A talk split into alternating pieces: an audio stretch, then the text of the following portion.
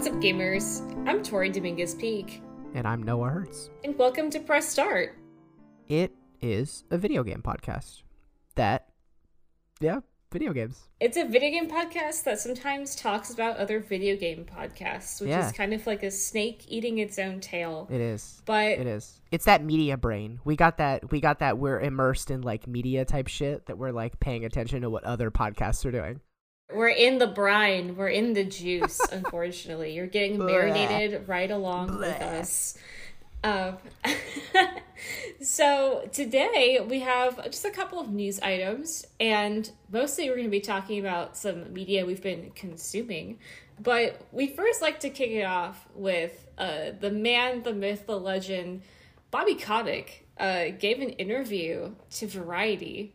Um, he said a lot of interesting things in this interview. Yes, this is this is Bobby Kotick. For people unfamiliar, the I think embattled is uh is underplaying it a bit. He is the embattled CEO of Activision Blizzard, who has been at the helm of the company for a very long time, and has been at the helm of the company while accusations about potentially the most toxic workplace imaginable have come out and been repeatedly uh I can't say confirmed obviously, but credible. They have been shown to be credible. Just the like the the descriptor embattled is such a Yeah. funny like It's good, way it? to describe It's oneself. Would you call yourself embattled? Like anytime you do it with like a, a minor inconvenience, you're like embattled. I would not call myself embattled. But I'm not the CEO of a company that has like a frat house culture operating inside of it. Like allegedly, allegedly a frat house culture. So Kotick spoke to Variety for everyone's favorite kind of journalistic interview, which is the this journalist got to sit down one on one with the CEO of a major company and was probably so elated that this person answered their email that they just kind of let it happen. Um, I don't know. What are you? You read the article. I read the article. What are your thoughts on this? It is uh it's man. It was like he would say something and I was like, oof, that's a little weird. But like I always sound a bit like a normal person. And then oof, he says something that's a little weird. Um, and then it just kept going like that, uh, until we get to the point where he was like, you know, the the worst thing that's been happening to ActiBliz lately has been we have a we, we did have a very aggressive labor movement working hard to try and destabilize the company. Mm-hmm. Um, and so, you know, he's like, "Oh, but like, let me be clear. Like, I'm not anti-union. Like, I, I am the only Fortune 500 CEO who is in a union, which, like, on the surface would be like quite a flex, you know? Um, Yeah, absolutely. But it's but- SAG-AFTRA. but like, but let me let me, let me explain. The journalist goes on to clarify. Yes, he is part of SAG-AFTRA. The reason why is because when he was cast in a small role in the baseball in the baseball movie Moneyball, 2011, starring Brad Pitt and Jonah Hill. He uh he played a small role and somehow got into SAG-AFTRA, and so now like 12 years later, he's like, yeah, I'm part of a union. Um, Yeah. which God, I love that. Yeah. that is so great. Yeah. I think the thing that got me too is the fact that he he characterizes the union and the labor movement that's operating within Activision Blizzard as being like these outside forces that are seeking to destabilize the company, which is like look, and this is why I tend to hate interviews like this when you like when when a journalist gets to sit down one on one with a person like this. And I have no doubt that the person doing this interview pushed him on some of this stuff or at least I hope so because like that's your job. You are supposed to hold powerful people to account, to ask them tough questions. And when you get that kind of an access, when you get that in and you get through the door, you owe it to everybody who didn't get through that door and doesn't get the opportunity to sit down with them to ask those questions. But like of course he's going to say that the culture at Activision Blizzard is good. And of course he's going to say, "Oh my god, but we need to be at Microsoft. We need the merger to Microsoft to go Oh my through God. because it would be better for all of us." Like, of course he feels that way. Of course and of he course does. he's going to characterize the labor movement as like this evil Bad. outside force. Yeah. But like but like no no no but he's in a union you know mm-hmm. and it's like I, I know that He was in the- Moneyball, the- Noah. Come on, he's a member of the working class. He was in Moneyball. The the author or the article clarifies this a little bit, and there's a bit of pushback in terms of the way the article is structured, where he will say like, "There's no problem at Activision," and then it will go like, "This was documented heavily in da da da da da da da." da." Yeah, yeah. But it's like framing it like that is something I have a bit of an issue with. You know, where it's like this is not this is not he said she said. This is documented abuse. This is like well documented abuse that has been going on for a very long time. And then someone who stands to benefit from everybody thinking it didn't happen going, well, of course it didn't happen. You know, and to like, to put those two things up against each other as if they're like, well, he said this, but they said this. Like, and I'm not saying that that is 100% the framing, but like, that's how it reads to me, you know, and I just, I don't know. It kind of reminds me of I don't know if you read this. I I read a little bit, but not the whole thing. But Elizabeth Holmes of like Theranos mm. blood scam Yeah. fame, they did a profile for her in the Times recently, and mm. she has rebranded to being like a trad mommy. Yeah. and it was like I have found purpose and redemption in motherhood. And it's like okay, bestie, but some people got false negative tests for hepatitis. Yeah. because your shit didn't work because it was a scam. Yes, exactly. You know, like Exactly. even if you do like the little pushback, little pushback, it's still PR for them. Yes. Like it's still PR that Holmes got to have her little trad wife rebrand on the Times, even if the Times reporter was really not that pushbacking. Even if they were. Wasn't the whole thing too that like she's calling herself Liz now? Oh, right? yeah, so she's yeah. like she's like no no no I'm not Elizabeth Holmes I'm Liz. Yeah, now." it's it's, like, giving man, get fucked, it's giving dude. Lydia Tar. It's giving This was an interesting thing though because this article broke the same week that a lengthy uh documentary is what people are calling it. It's a very lengthy YouTube video essay. yeah youtube project from the folks at people make games put out that's kind of an update and a deep dive into what's been going on over at ZA/UM the company that made disco elysium. And as a quick refresher here the the ZA/UM cultural collective is a a company that worked for years and years and years to put out disco elysium. They put it out. They're on top of the world. They're doing incredible and then just when the the final cut version of the game like the director's cut that has additional content and like that's the one i've played comes out. Uh the key some of the key creatives behind disco elysium are unexpectedly fired and a a new individual who was kind of not previously particularly vocal is now ceo and so the creatives that got pushed out chief among them is robert kurvitz who's like one of the main writers on disco elysium says basically characterizes it as like a hostile takeover of the company. And it was it was especially funny because that news came out and Kurvitz's comments came out like literally weeks after the announcement that the rights to a Disco Elysium TV series had been sold to Amazon.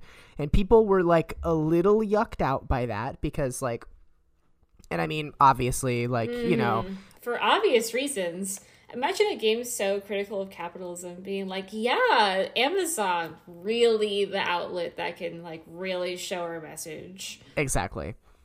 You know how it is. Like critiques of capital are ultimately brought into capital so that they can be consumed and blah blah blah. There's a there's a better quote about that somewhere. I'm paraphrasing.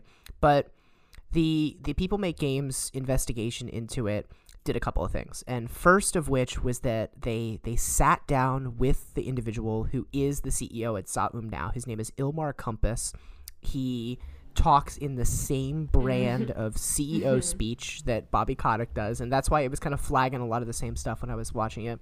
But um this is an active investigation, right? Like the People Make Games team actually went to Estonia and like sat in the court proceedings for one of the hearings that's going on mm-hmm. with this. Like this is very actively happening. And like as I know you know, I know this, some people listening might not.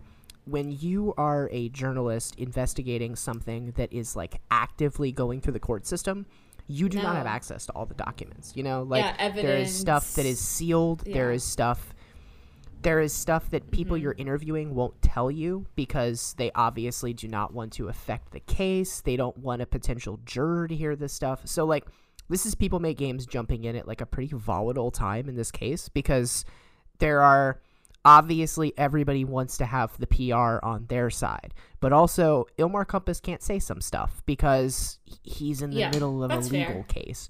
So he talked he talked to Kompus, he talked to Kurvitz, and he talked to some of the other folks too. And I will say like one of the things that has kind of rubbed me the wrong way about this whole thing about like uh, the key creatives being kicked out of the company, all this stuff, is that like Disco was not made by one person, and it was made by a, a huge team of people. And like it's it's true that the world that that games take place game takes place in was like chiefly made up by one individual with like his friends as a tabletop thing. Like one person did not make that game. There was a big team of people. And the ultimately what they came to is that the and I'm massively paraphrasing here. I seriously recommend you watch this video and we'll put links to it in the description. The the CEO of the company alleged that Kurvitz was not only a terrible employee and was making things a pretty shitty workplace, but also he alleged that he was working behind a bunch of people's back to work with other companies and potentially steal the IP, which is what he's alleging. And then the other thing that other people have said that is that he took a little too much credit for writing Disco Elysium. Like he really liked making allegedly liked making it seem like he was the one behind it. And as you said, like Disco Elysium was not written by one person. But he would uh, Yeah. allegedly throw out these types of claims, like I wrote fifty percent of it. Um, just Mm-hmm. Yeah. scummy behavior. Uh, Yeah, and like people make games interviewed other people who worked on that team too and worked really closely with Kurvitz. And um it was really cool. Like one of the people they interviewed was somebody who like some of the like fan favorite characters were like his creation. Like totally his idea. And he was like, Oh yeah, I made this character and this character and the guy interviewing him was like you said you made this character and this character and this character. Kurvitz says he wrote 60, 50, whatever percent of the game. Would you say that's true? And he's like, hell no, that's not true. We all worked together. We were a team.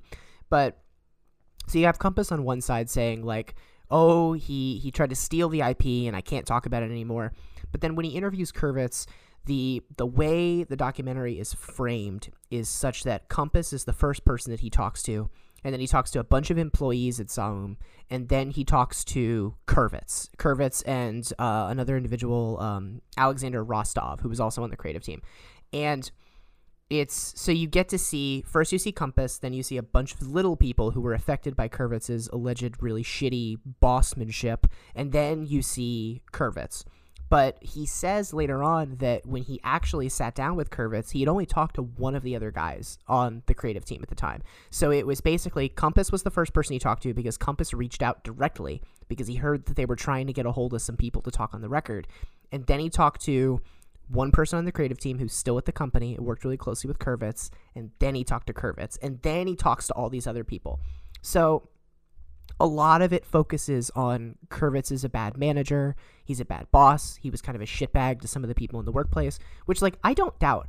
I um I, I forget who tweeted it, but I saw a really good tweet about it that was like the the tragedy of all of this is that one somebody who was not good at management was forced out of just being a creative and forced into being a manager.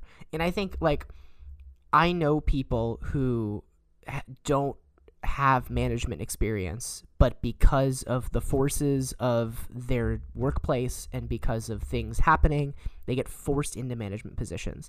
And that's like that's not something you can learn overnight, you know? And I, like I'm not making excuses for this guy because some of the stuff he did, it sounded like it was real scummy. Like I don't know how far you got into it, but there was the allegation that like people the writers basically had to like audition to be a part of the Disco Elysium 2 team because they were dangling this thing of like we're going to make a sequel, do you want to work on it over their head and they had they would like write stuff and then Kurvitz was supposed to look at it and then Kurvitz never looked at it. And like that fucking sucks. And then they had to tell everybody like no, he just didn't like your work that much and you're not going to be selected for the team because he was never going to let them on the team to begin with. And like that really yeah, really sucks it really fucking sucks. but also like But also, like, there's a good 30 to 45 minute chunk at the beginning of this documentary that is just explaining all of the weird and dubious stock trading that happened in the background that was like, okay. Yeah, there's so many layers to Oh my case. god, I know. There was so much of it at the beginning. Oh my I felt like I needed to be taking notes. I was like working out while I was watching some of this and I'm like on an elliptical just like I really feel like I need a fucking like I need a fucking notepad to follow this instead of like doing something else.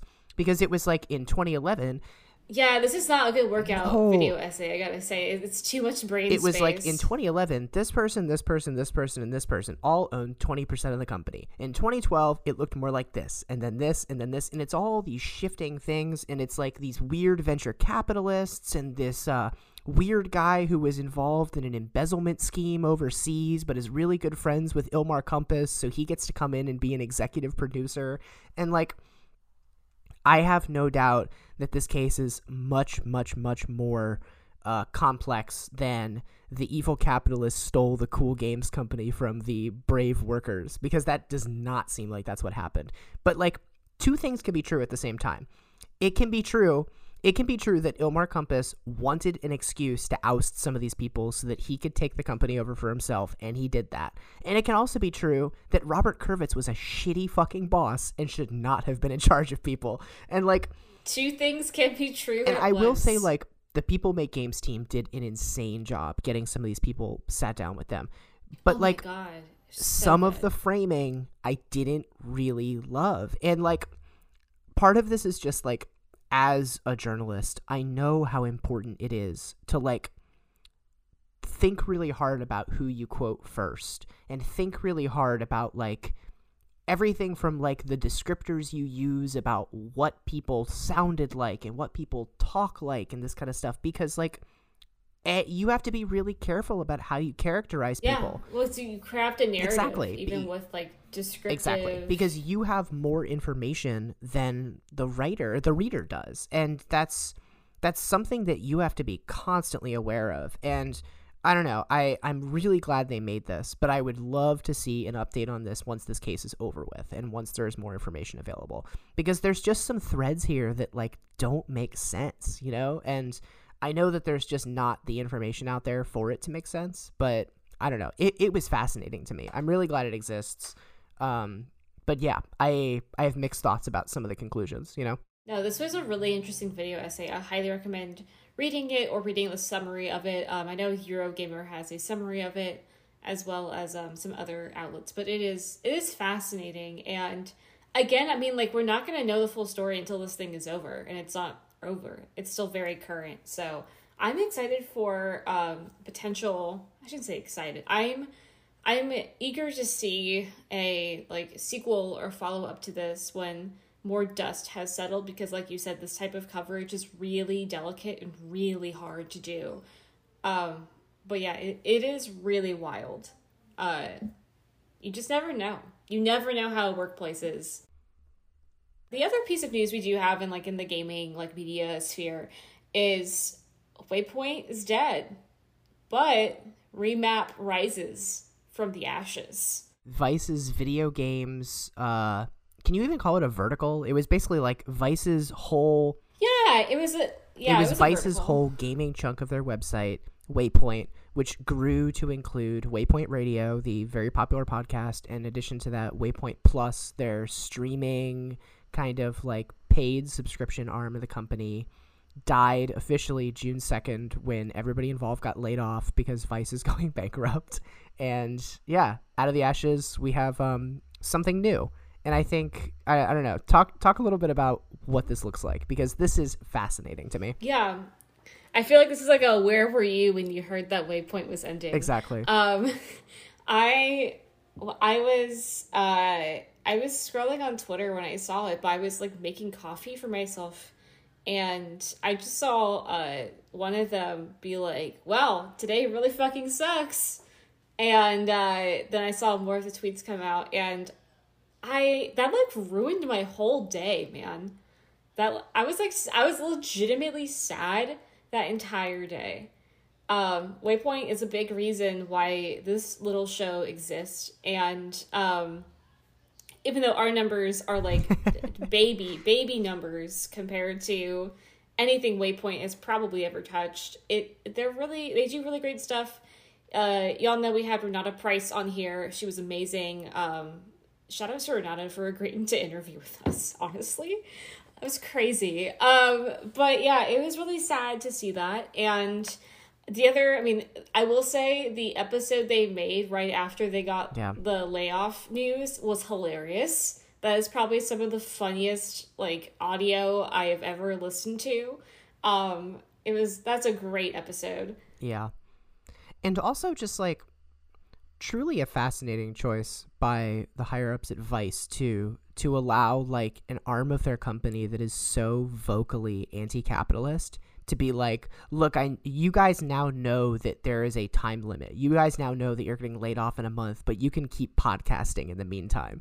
And that's why like that's why this was also wild because like they launched their paid subscription service 6 months ago whenever they did that and and when they when this news came out they immediately were like hey maybe see if you can get refunds back on those annual subs because like obviously none of that money was touching them that was all going to vice and then all of a sudden like a week ago like a week or two ago one of them makes an offhanded comment at the end of an episode that is like hey maybe quit trying to get out of those annual subscriptions I knew they were gonna do something. I knew they were gonna cook up something. and like the it was just kind of like one weird little thing after another weird little thing that really pointed to the fact that like they were trying to do something.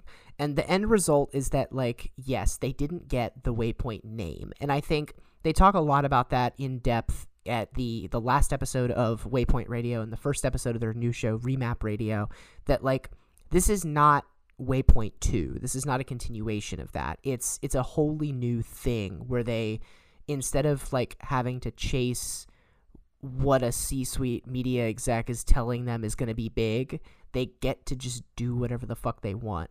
But but it definitely got a little weird there towards the end. And the result is that all of their people who were subscribed to Waypoint Plus, sure, they're not going to see any of the money of somebody who's subscribed back when it was still Waypoint Plus, but that entire subscriber base moves Yeah, that's a great move. over to their new project remap. That was a great move. And that's crazy. I can't believe Yeah. they convinced Vice to do that. Now, um, I think it was Patrick explained a little bit in the first episode of Remap that like part of that was when someone pays for an annual subscription and is then not refunded when said thing they paid for an annual subscription for goes under, like they could sue because they're not getting what they paid for. So part of this was getting Vice out of a lawsuit, you know, because now they're still going to get stuff. People who paid for a year's subscription two months ago still get a year's worth of content.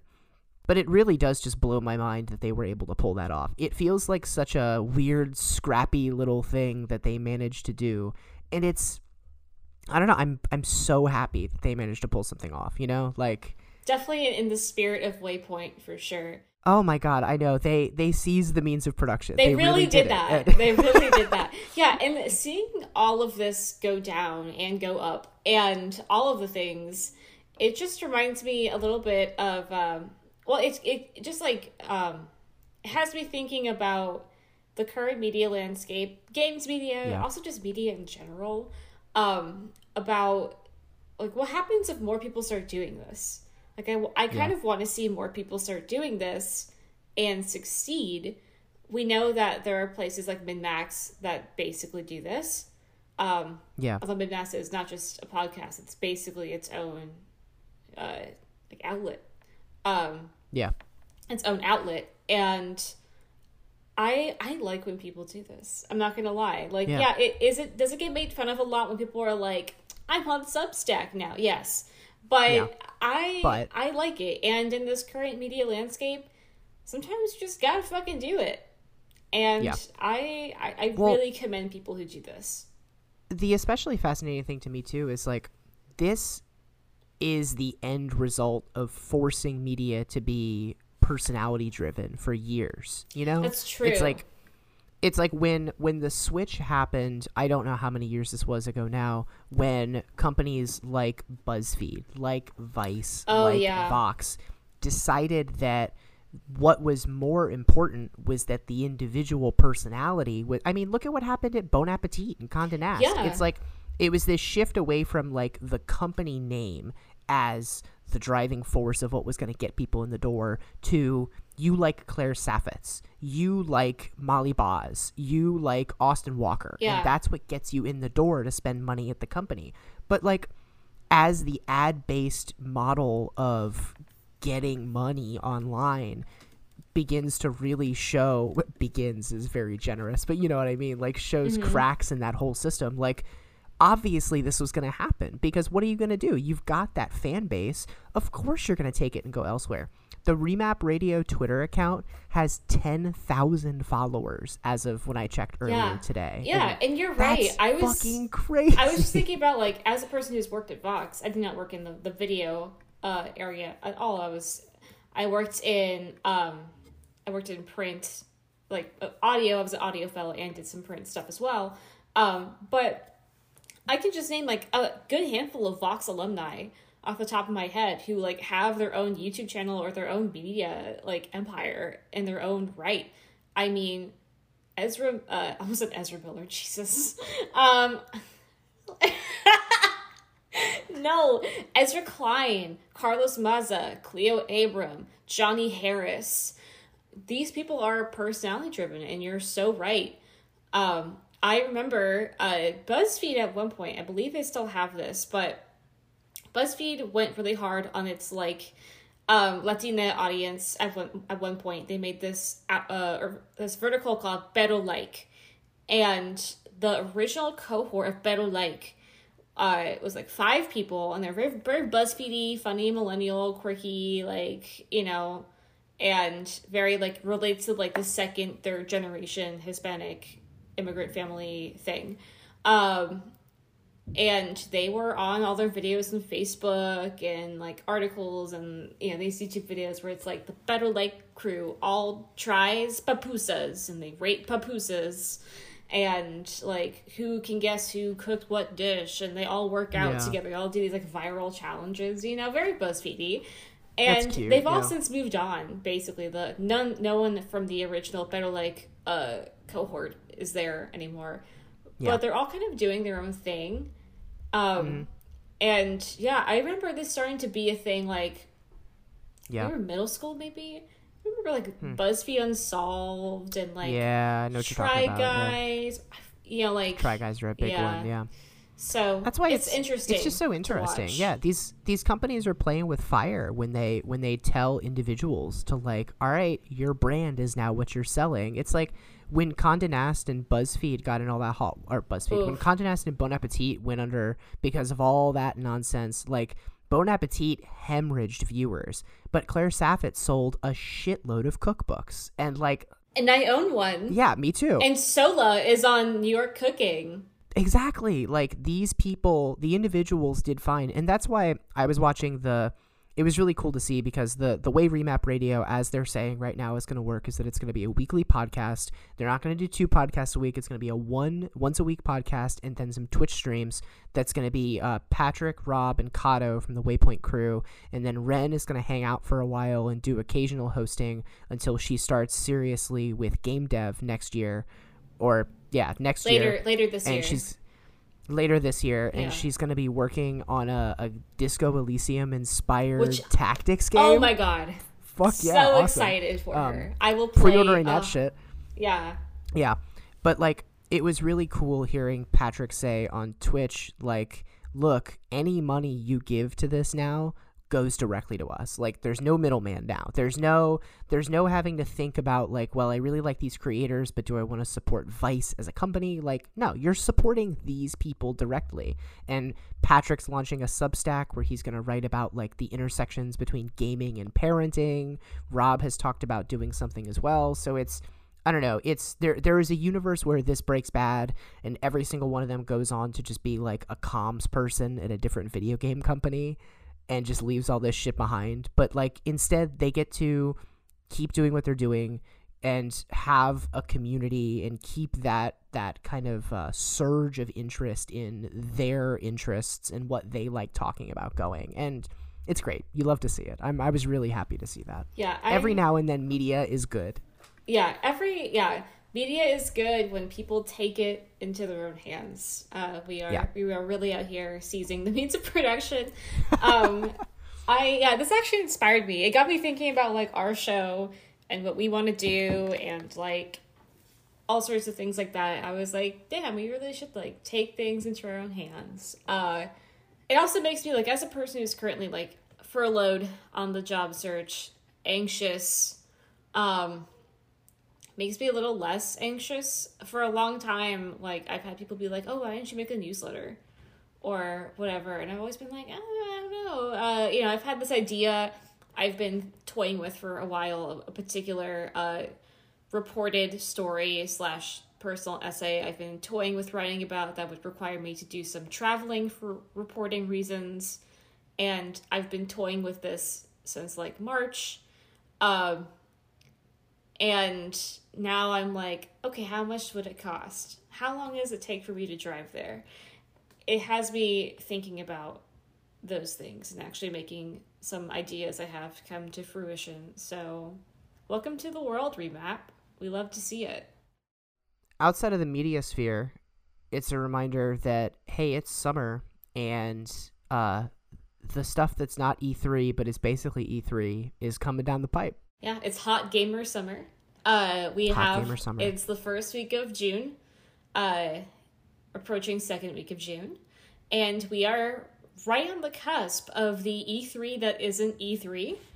That includes a whole litany of things. It includes Summer Games Fest, Day of the Devs, Wholesome Direct, and uh, much, much more. But next Yeah. week, I can definitely sense we're going to be talking about some of this stuff because on Yeah. the on the eighth is Summer Game Summer Games Fest and Day of Devs. Uh, on the tenth is Wholesome Direct, which we covered last year. Uh, wonder what kind of animals will be there. Will will there continue to be frog supremacy? Frogs, yeah. Frog supremacy? Will there be more capybaras? I do think capybaras will be a sleeper hit. I'm Yeah, I predicting it. Animal Well has it. I I have a, a game downloaded onto our Steam Deck called Capybara Spa Aw. where you put them in little uh, onsens and you make sure they're like taken care of. Um, Yeah. I'm just calling it now. There will be capybaras. Uh, and uh, Xbox Showcase and Starfield Direct on the 11th. So there's going Yeah. to be a lot of stuff going on. What do you think we're going to see here? I I really don't know. I'm gonna be honest. I really don't know. Um, I I can't really think of any like big titles that are probably gonna get like I don't know big blowout things or big show off stuff. Like I will say they did do. We did get news. The basically the the last news we got about Silksong Mm, at one of these last year. that's true. That's true. And I know it was just recently announced that it was like officially delayed. But like Mhm. maybe there's another trailer that comes out, Yeah. maybe a, another release date, something like that. Yeah, I think Silksong is possible. Um, yeah, I don't know. I'm curious to see if Starfield is actually on track to come out when it was supposed to come out. Like, I don't know. I'll be I'll be interested to see. Um, I'm assuming too that we'll probably get something from Nintendo in here. You know, like Nintendo Yeah. always shows off something in Yeah, June. I was I was joking with you that like all of the list of things that are happening in the second or third week of June, I I listed out to you. Uh, and I was like, oh, suspiciously, there's no Nintendo Direct, but knowing Nintendo, it'll be like June 21st at 2 p.m. and they'll announce it like 12 hours before.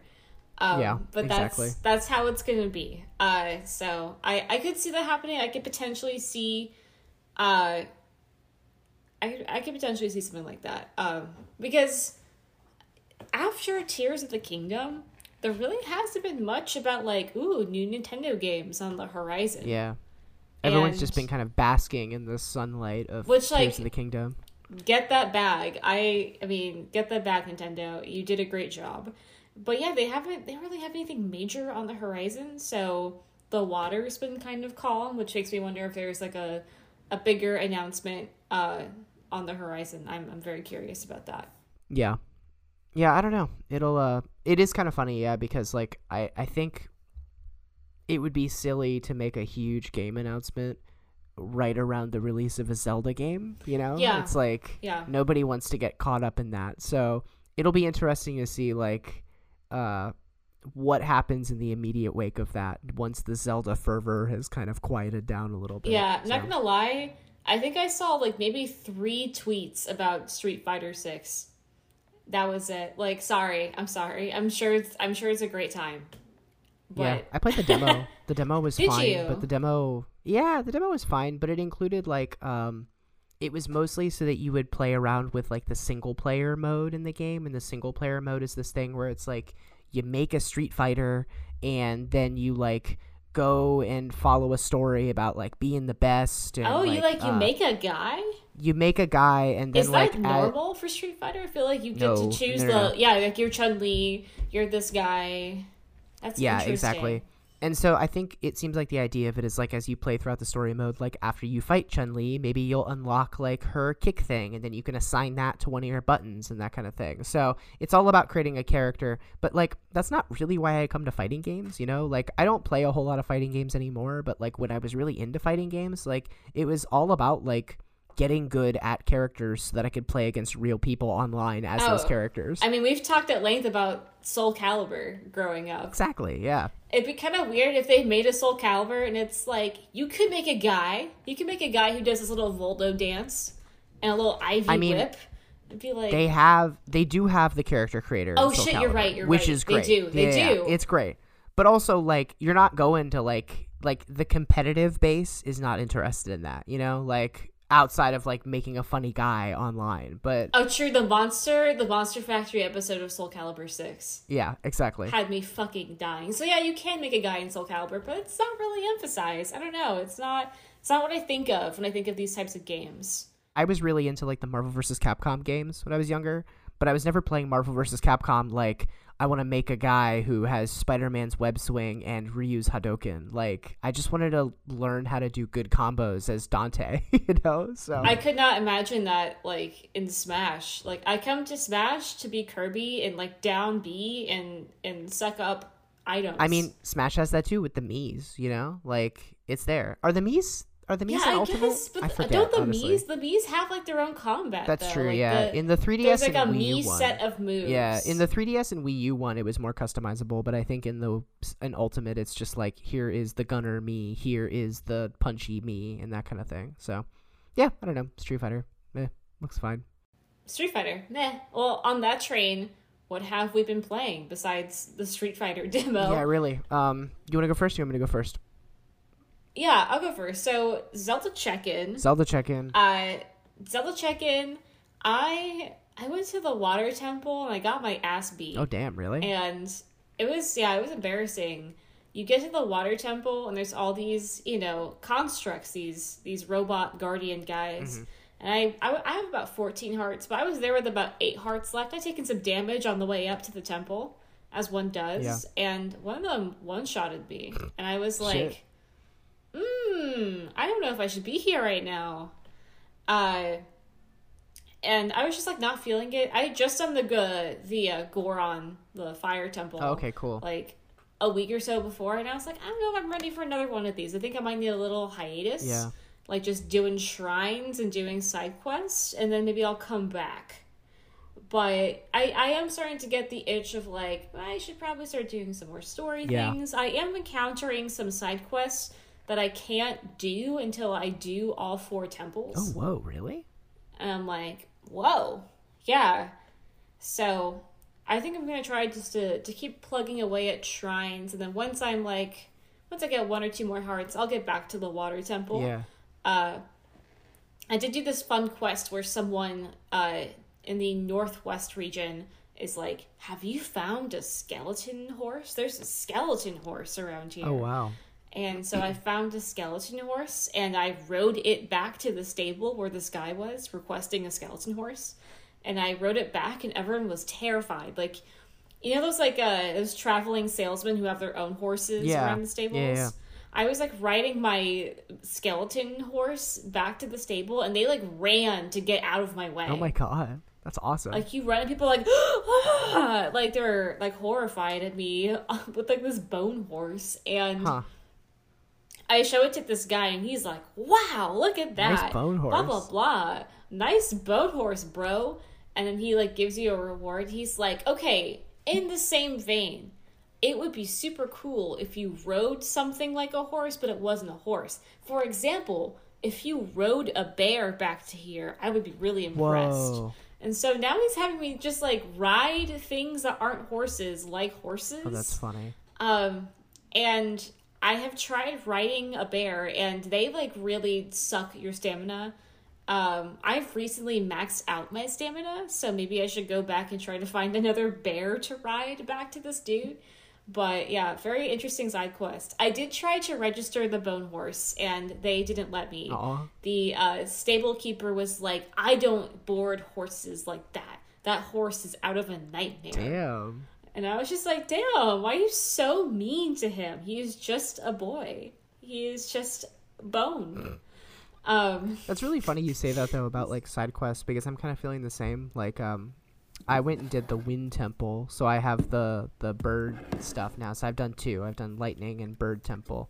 And um lightning and bird temple. yeah. So is it Wait. Oh no, no, no, like I did the lightning temple and the bird temple, not like the lightning so you bird did, temple. you did the Gerudo? yeah. is it the that was the first one? one I did. Yeah, yeah, yeah.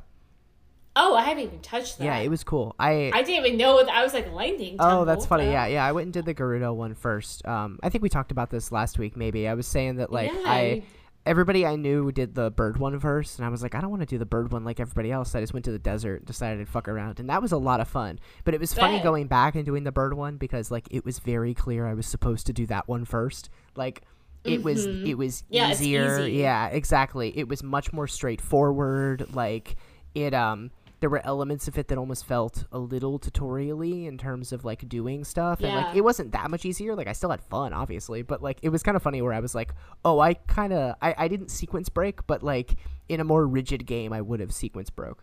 Um but i'm kind of feeling the same. Like i showed up at Hateno village for the first time a night or two ago when i was playing and i got overloaded with side quests i need to do and i was walking around Oh, the mayoral Yes, campaign. I was doing some stuff, Oh my and I was just like, maybe I should just like go do another dungeon. I was like, I kind of feel like the game wants me. I don't even know if it's the game or if it's just me. Like, I feel like I need to go like do something important and then come back here and participate in the mayoral Yeah. election.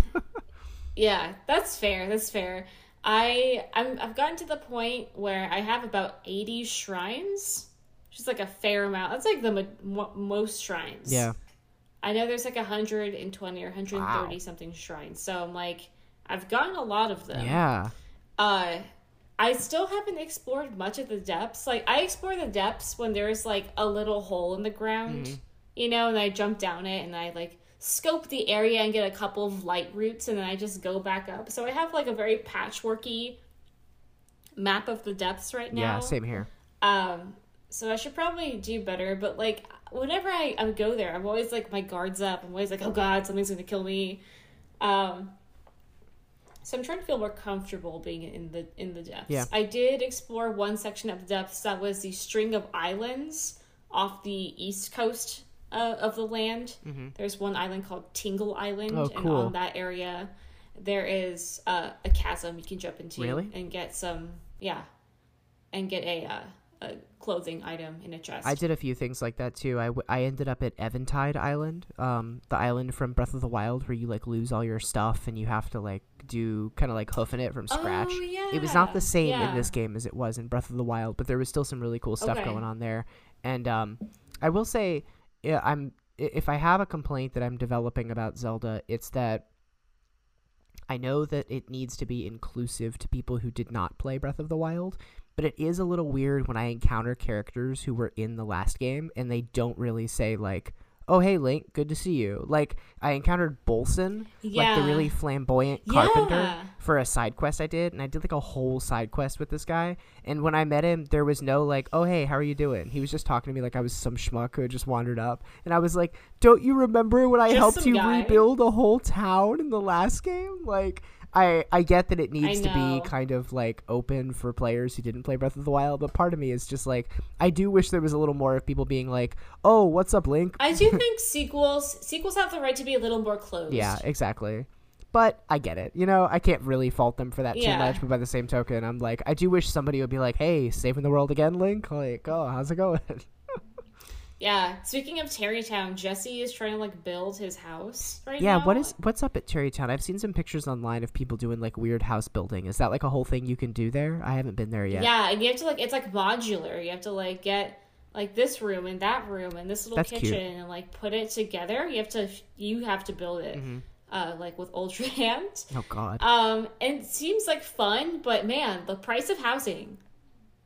Like one little room is like fifteen hundred rupees. Damn. And it's like my guy is living in a shack. Like I'm sorry, dream home, Tarrey Town. Like Yeah. it's rough out here. Zelda cutting a little too close to Um, the real Can world. I get a studio?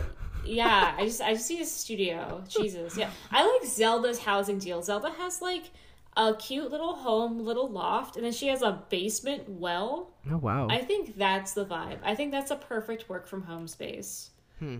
So I- think that's what I would like to do. But yeah, I'm too broke for building myself a house in this game, unfortunately. That's Uh, very but Jesse funny. is trying. He's trying to raise some money and build himself a Tarrey Town house. Uh, but yeah, that's that's my Zelda update. Yeah, that's um, pretty much my Zelda update too. So we'll knock that out before we get to my stuff. Yeah, the other thing I've been watching is I love a good cult documentary. It's like it just scratches a part of my brain. I just love it. I just love like being like, how did you get yourself into this situation? You know? Um, and I am currently watching the docu-series Shiny Happy People. It's out on Prime Video. It just came out yesterday. It talks about the religious organization that the Duggar family is associated with. Like people think the Duggar family are just like oh some weirdos who had like 20 kids. Um, I mean, yes, they are, but also there is like an overarching ideology. It's not just them. Uh, they are the poster child for this ideology, but it's really not just them. And um, they are part of the IBLP, which is the Institute in Basic Life Principles. What a nondescript ass name. That's incredible. It's like very like uh, fundamentalist Baptist uh, sect within Christianity, and uh, there's just a lot. There's a lot of weird shit going on in there, and uh, a lot of misogyny, a lot of abuse of power, etc., etc. But it is fascinating to me uh, how people end up in these situations, and they do actually interview one of the eldest Duggar daughters who is like not living that lifestyle. Like she has like a very normie family now. She's married. She has like only two kids. Sends her eldest kid to like public school, like super normie. Has a nose ring. Like oh wow, yeah. uh, yeah, it was just very rebellious. Given she wears pants again, not something her mother did. Uh, not really. And she's like describing uh, how she grew up on television, and it's horrifying. You know, like there's they show like parts of the the TV show, you know, 19 Kids and Counting, and the extent to which the children used as content, I didn't think of it this way growing up. I just like, oh, these weird people. Like I used to watch 16 and Pregnant as a kid. I used to watch like uh like uh, My Strange Addiction and like MTV's True Life and I didn't know I was pregnant. All these like weird ass reality shows. Being a, a child of the two thousands, uh, home for summer break, and you're just like watching whatever like filth is on TLC or the Discovery Channel. Yeah. Um, so I did watch my fair share of Duggars, and I was just like, oh, these are just like weird people being weird. I guess they have a lot of kids. Um, but the children truly are the content. They show a, a part where one of the eldest daughters is like baking bread for the entire family, and she's like baking little loaves of bread individually for like 22 people. And she's Huh. like in the kitchen just slaving away. And the camera's on her, and like you hear her mother's voice narrating over it, being like, I love the way how Jenna is so organized. Look at her. She's such a hard worker. And Yeah. I'm just thinking in my head, holy shit, this is child labor. Um, Yeah, this is yeah. literally child labor, and it's like part of the TV show. And uh, now, I mean, The Atlantic did an article about the children of social media influencers and how a lot of them regret their childhoods. And feel like their childhoods were just used for content. And you're seeing that in some of like the older who are now adults, Duggar kids being like, we were the original influencer kids. They kind of were. Yeah, they really Um, were. They really were. And one of the more horrifying uh, parts was they talk about the last Duggar kid, who I guess is still a kid. Uh, but they talked about how when Michelle Duggar gave birth to this last kid, it was a, a bad situation. I believe she had preeclampsia. They had to do a C section to save her life. Um, Oh my god. yeah, really bad situation. Baby was born like three months early. Uh, but they showed the C section on television. Ooh. They showed the baby come out, the blood, the guts, the umbilical cord, and I was just like, am- like that child was born on TV. Yeah, that's weird. Like that is that is peak childless content. Like that child's entrance into the world was televised, and I'm pretty sure this kid is still a kid because they were just interviewing like the one or two eldest kids who are like in their 30s now. This kid's Yeah. probably like seven, um, so it's not doing much.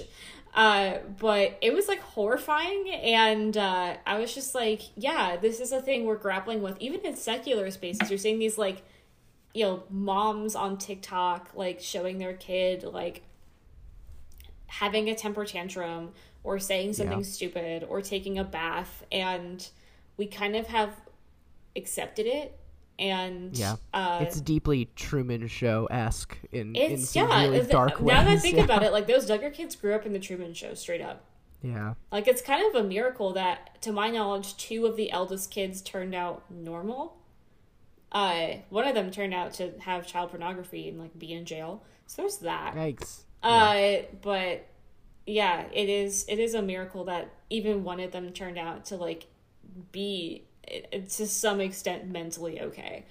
Uh, Yeah. But yeah, it, it's a fascinating documentary. There's a lot of like the cult and the religion part, which is one thing, but the actually the most interesting part to me is not that it's the like idea of a person's existence being entirely televised. Um, Yeah. very very good docu series uh shiny happy people Hmm. uh what about you Well, I guess my my last thing that we haven't really talked about yet is the fact that both of us, like just shortly before jumping on to record, saw the new Spider-Man movie Across the Spider-Verse, and rather than gab about it before we got on a recorded call, we were like, let's just wait and have our have our candid reviews here. Um, what did you think about Across the Spider-Verse? I really liked it. i also really liked it i will say it didn't know how to land the plane uh yeah, yeah, oh, we yeah. were- I, we guess like spoiler warning for this movie too. By the way, like we're probably gonna talk about some serious spoilers. But yeah but like we'll, we'll get there um god the art in this movie is beautiful like It was so pretty. It the first so, movie so was pretty. good but the scenes with spider gwen and her dad are just fucking gorgeous Yeah, it was. I was blown away by how good this movie. Oh looked. my god, Yeah. it was so good. I love Miles's mom. I know people are horny posting about her on Twitter. I've seen it. It's not what I'm talking about. Um, yeah, that does not surprise me. People are horny posting about her. That's very funny. Yeah, but uh, God, I, I love the interactions between Miles and his mother. I love the things that she says to him in Spanish. I love that she says "Dios te, uh, te bendiga." I, it's just like, damn, it really hit me. It reminds me of some Yeah. of the women in my family, and um, Miles is really going through it. I feel really bad for him. And this one, Yeah, I I love the like coalition of spider people. Uh, it's so great. I was kind of I will say there was one part where I was kind of giggling where um, the Miguel, who is like the Spider Man overlord, the like Yeah. Spider Man CEO, was like everyone has these canon moments. Like Uncle Ben's gonna get shot. This police Yeah. chief will get crushed in the rubble. Like all these things will happen in every universe, and like Miles fucked up by going to the India Spider-Man universe and saving this one guy one time. Uh, and it shows like there's like a it, it pans to all these spider people mourning their Uncle Ben or Uncle Ben equivalent. And you actually see clips of like some of the older Spider-Man movies. Like you see like Andrew the live action Garfield. Yeah, and there is one part where they zoom out and all the spider webs of like important moments in people's lives. And there was one tiny sliver where you see an ugly crying Tobey Maguire and like Yeah. I was trying not to laugh. Yeah. or But- like yeah there was there's reference to the the mcu marvel movies with donald glover being there and like Yes. with reference to doctor strange Yep. and shit like that Yeah, I mean they, they didn't show yeah. Tom Holland or Iron Man. Yeah.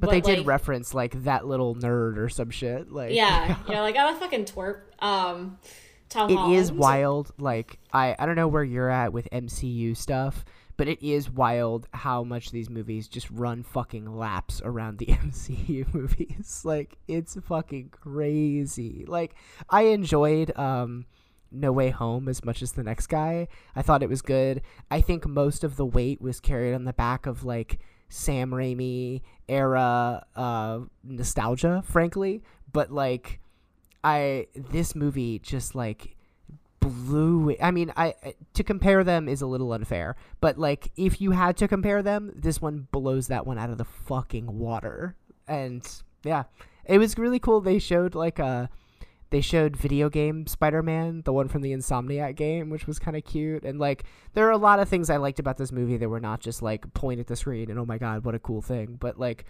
the the way that it it recognizes that what makes the Spider-Man stuff good is like these these relatable archetypal moments and characters of like broke kid and losing a family member and realizing that you can't do everything on your own and remixes and remixes and remixes like it was just so impressively done. And the beauty of it too is that like when they're rambling on and on about the multiverse and shit, at least it looks fucking gorgeous. so it's Yeah, like it doesn't true. fall back to It wasn't just just like, like. Doctor Strange having three eyes and like looking like he's Exactly. gonna have a stroke or like It wasn't just like Benedict. Cumberbatch, yeah, looking Yeah. at the camera like, "Oh, I'm Benedict Cumberbatch." It's like, no, it God, I love that scene at the end of the Doctor Strange movie where, like, well, there's one scene where he has his third eye awakening. He's like, ah, he's like, you know, doing all this crazy shit, and it's like, oh, his third eye only opens when he's doing crazy shit. And then it pans like the end of the movie, and he's just like out there walking around, like walking around Starbucks, and he's like his third eye is open, and it's like, bro, this is. God, I hate that. I don't know, man. I don't know. Like, um i yeah i don't know i really enjoyed it there there were moments in the animation that like because of the lighting and everything like it's a very stylized movie and they did like every individual spider character and their world having such a unique look was so incredible but also like there were there were moments where it looked photorealistic like the rain would hit something just right or the light would hit something just right that i like legitimately went like i would believe that this wasn't animation and like that's not the kind of stuff i tend to come to animation for i tend to come to it for the zanier stuff that can't be done in live action without spending a gazillion dollars on mid cgi CGI, and, And- it still looks like really weird and bad. Exactly. And Yeah. but this had both. It had both scenarios. Like not only was the CGI incredible, but also like yeah, you got to see stuff that looked like it may it may have been real and also just like the the insane mobility and the crazy just like everything the the way Miguel moved where he was like practically running on all fours like a beast at the time is like they couldn't have pulled that off convincingly in live action and it was it was really good i liked it a lot um i think one one thought one thought i had watching that movie uh one you are right it had a bit of trouble sticking the landing i think and i kind of yeah i kind of forgot that this was billed as part one of a part like a two part duology type thing you know so like at the two hour mark it's like there's a lot of stuff that needs to happen you know We went to get popcorn at the concession stand. Uh, we went to an AMC, uh, and the guy was like making our popcorn, and he's like, "What movie are y'all watching?" And we were like, "Spider Man," and Jesse was like, "Oh, I've heard uh, some stuff about the ending," and the guy was like, "Yeah, I'm not gonna spoil it, but like, it ends very suddenly," and we're like, "Hmm, interesting." And we went, and yeah, there were like several points in the film where the music is swelling and it's like panning the camera out or away and i'm like oh it's gonna end um particularly when miles is in like earth 42 which is like the bad place or there's no spider-man and like like Yeah. his uncle, I guess, like becomes his stepdad. I don't know, real real bleak shit. Um, and he he walks out to the top of the apartment building, and there is a memorial like graffiti picture of his dad, like captain, father, husband, leader. Yeah. and he's like he's like, oh It's shit, peak my dad's dead. Apes. Yeah, it's Yeah. such a Planet of the Apes. Yeah, it's the end of Planet of the Apes, and yeah. I was like, that's how it's gonna end. Um, and then it didn't, and then he was just like hanging around, getting tortured by his uncle, and then and, And then his like Travis yeah. Scott version of himself is like, I am actually Prowler, and you're like, oh Yeah. okay, but like this is the bad place, I guess. Um, Yeah. it just. I, just I kind of stuck around for like 20 yeah. minutes too long, I think. I kind of wonder if it's gonna be like uh, it's gonna be like The Force Awakens, where like it ends with like a really dramatic encounter, and then the next movie is gonna start, and then Prowler Miles is gonna be like, "Yeah, cool, let's get you back to your your home. Let's get you back. All right, Yeah. cool, sounds good. Yeah, They send him. They send him back home with like some Um, takeout. They're like, "Here's some food. Bye bye." yeah, like- exactly. Like, sorry, dude, sorry we sorry we tied you up. I apologize for that. Uh, we just didn't know what was going on. Yeah, um, it was funny because I read one review of the movie before I went in. Uh, I think it was the review on Vulture, and it was like, it's better to know that this is a two-parter going in than to be blindsided by that at the end and be like, oh, they didn't wrap up a bunch of stuff. And I totally agree with that. Like knowing that, yeah, knowing that this two-plus hour movie like wasn't gonna wrap up everything going in was kind of nice, considering like, man, there was a lot of stuff at the beginning that really it really served more to just like build character background and like get you to relate to these characters. Like you spent a long time in what was functionally a cold open just hanging out in Gwen Stacy's world. And so like not going in knowing that like I was getting all of this stuff instead of a breakneck pace story that was going to try to wrap up in 2 hours like I was cool with it. And I I just really love spending time in those places that look so cool. Like I don't know. Um I guess the only other thought I had that is even potentially negative is the fact that boy, Spider-Man sure does have a troubled history of positively associating himself as a character with the NYPD. You know, oh yeah, like- there's a lot of cop dads in this one. I was like, uh oh.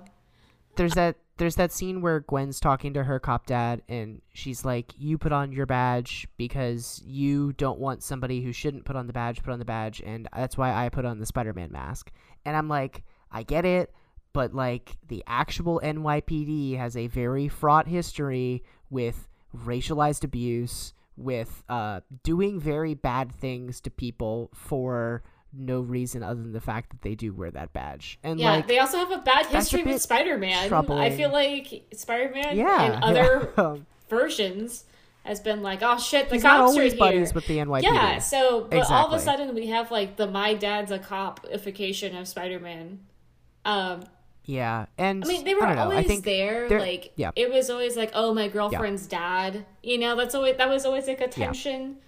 Um, but yeah, having like the direct familial connection is kind of a new thing. Um, and it's it's like there are interesting ways to tell that story, and I think I think the last movie did a really good job of threading that needle in an interesting way, considering like Miles's uncle is like somebody who had some shady connections going on and like his dad knew that he had a bit of a shady past and it was suggested that like maybe his dad had been caught up in some of that too so there's like this interesting tension of Yeah. like I don't know what what do we let family members get away with even when we're in a position of Yeah. power where maybe we shouldn't? And you see that same tension with Gwen and her dad where he talks about like quitting the force because he's not going to arrest his daughter for doing something. But yeah by the same tension like it, it's the opposite side is you get the spider-man playstation game where it's like what's up spider-man? Can you go put up these surveillance drones so that we can uh, prevent people from committing crime before they've committed and spider-man's like no problem chief and that's yeah, it and yeah, yeah it's Not- tricky it's a little yeah. tricky It's a little tricky. Uh, it, it is interesting to see how how they'll proceed with that in in the future for Yeah. sure. Also, I will say that uh, Spider Punk Spider Punk, that was what he was called, the Daniel Kaluuya Yeah. voice character, was really funny and annoying in the exact ways that I know people who are like that, and that was very fun. Like we all know somebody who's just a little too annoying about using big words and uh, comparisons to capitalism about everything, and I like that. And in the end, he actually ended up being anti-establishment and uh, helping them resist against Oscar Isaac's tyranny that he holds over not collapsing the multiverse. Yeah, all the question mark, spider but, people, yeah, yeah. that was cool. It was All yeah, the spider people. cool yeah. character. I, I like him. I love his as a cool character. how he's drawn. How he always has like Yeah. a interesting background on his character. He looks like yeah, like a zine or Yeah. like uh like the cover of the Sex Pistols yeah, de- album. definitely Like, giving yeah, Sex it's very Pistols. cool. Yeah, it was very cool. I liked it a lot. I'm glad I went and saw it in theaters Same. too. Um, it was because I I didn't see the first one in theaters, and after having not, I kind of regretted it because that movie is just so beautiful. I was like, the next time they do one of these, I want to see it like big screen. Yeah. screen. I'm So, also yeah, glad that we, enjoyed it a we decided, we as in Jesse and I, decided to see this instead of uh, Guardians of the Galaxy 3. Oh, Oh, yeah, really? because I was like, oh. I've heard it's like pretty I've heard good. it's pretty good, but this was really good. Yeah, that's true. I've heard that it's pretty good, and I think part of that is that it's especially in comparison to the last set of Marvel movies, which have just been pretty mid. Like, I heard Ant Man was mid, and I heard Thor was mid, and so I think it's maybe it's a comparison thing. I don't know. I'll probably watch Guardians 3 at some point because I've, like, I've heard that's a good send off to some of those characters, and I've, I've liked those characters in past things, but I am definitely feeling that MCU fatigue. I don't know about you. Yeah, for sure. I was also, um, you know, you watch the trailers that they show before the actual movie comes on. And they Mm-hmm. were showing some cute animated films like the Teenage Mutant Ninja Turtles. Uh, Yeah, that has similar animation yeah, to that was cool. Yeah. Uh, the the Disney Pixar movie Elemental, or El- I think it's called that. Uh, it's like a fire Yeah, girl so, and a water boy. That's cute. Okay, Yeah. cool, cool. And then they show Looks like yeah. this blue beetle, like just in- incredibly mid DC movie.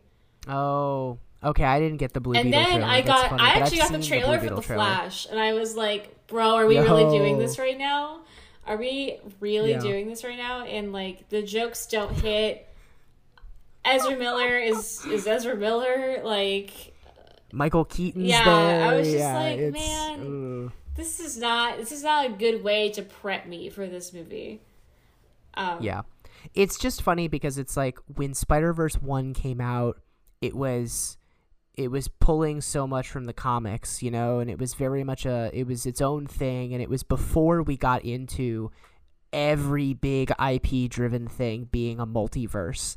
And um, I think it was I was reading one review, I think it was the Vox review, and the the reviewer was saying like I am tired of multiverses. But when I say that I'm tired of multiverses, what I mean is that I'm tired of just like boring cash ins on a concept that can be really interesting, but in practice just ends up being like a slightly different version of a character is allowed to show up in a scene. And it's like since the first Spider Verse movie, we've gotten all the Marvel shit. We got everything everywhere all at once. Now DC's doing it. So it really is impressive that the Spider Man movie still managed to be as interesting and like diverse and different as it was since it is now I don't want to say it's saturated, but it's like it's an idea that a lot of people are playing with. Yeah, You know? definitely. I also wonder, like, I read this really interesting article about multiverses.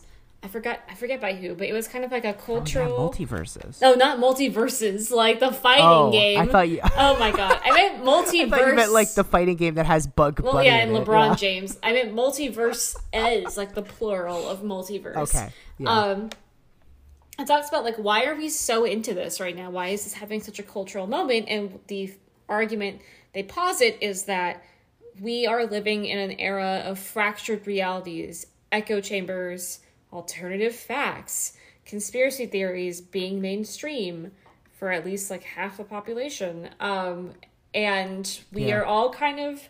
I mean, if you have an uncle who's into QAnon, like that motherfucker's in a different universe, you know?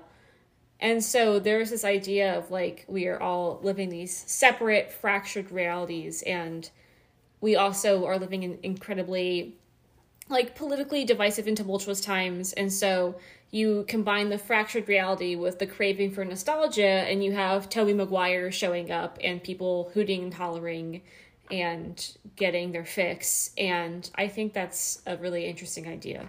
That that's kind of where I've been been at with it. That's been my grand theory of the multiverse thing for a minute. Is that like this is the logical endpoint of IP? Is it's like well nobody wants to do new stuff because the old stuff is how you can guarantee that people come to the movie theater. But eventually, you have so much stuff that it's beginning to uh, double back on itself and it's beginning to contradict past things. So rather than get caught up the way like Star Wars is, trying to constantly keep track of this increasingly complex canon, you can just say that they all exist. And yeah, uh, we love Tobey Maguire too. Tobey Maguire is here now, and Tobey Maguire is allowed to exist alongside Tom Holland, not necessarily because that's the creative push, but because he wants to come back to get that check and audiences are going to love it. And I mean, I think that's kind of nakedly on display with the DC thing right now with the Flash where it's like they are doing the they're doing basically like the Flashpoint storyline from the comics where the Flash breaks reality and also like comics do this all the time and comics are constantly breaking the universe and doing whatever. It's just very strange to see it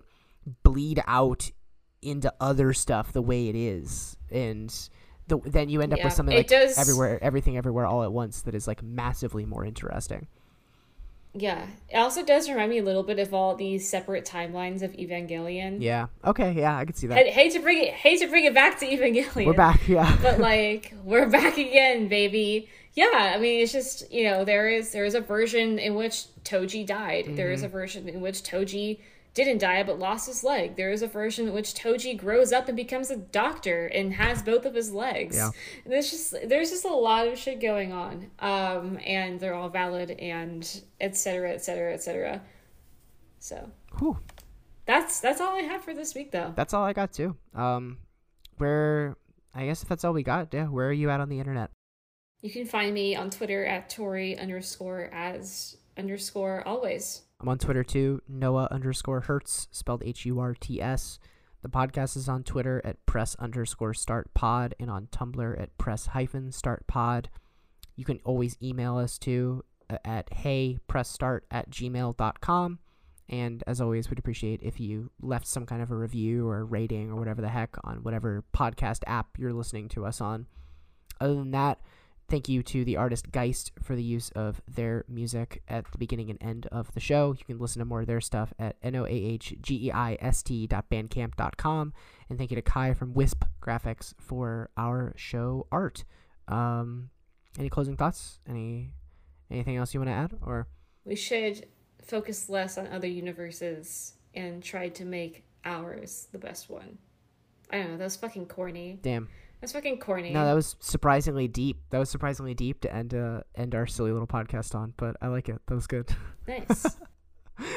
Thank you very much for listening, and uh, go make your universe the best it can be by go doing the dish, do the Do dishes, the or dishes. something. Don't or- be the dirty dishes Yeah. universe. It's gross. Mm-mm. exactly. Be the clean dishes Yeah. universe. Thanks for listening.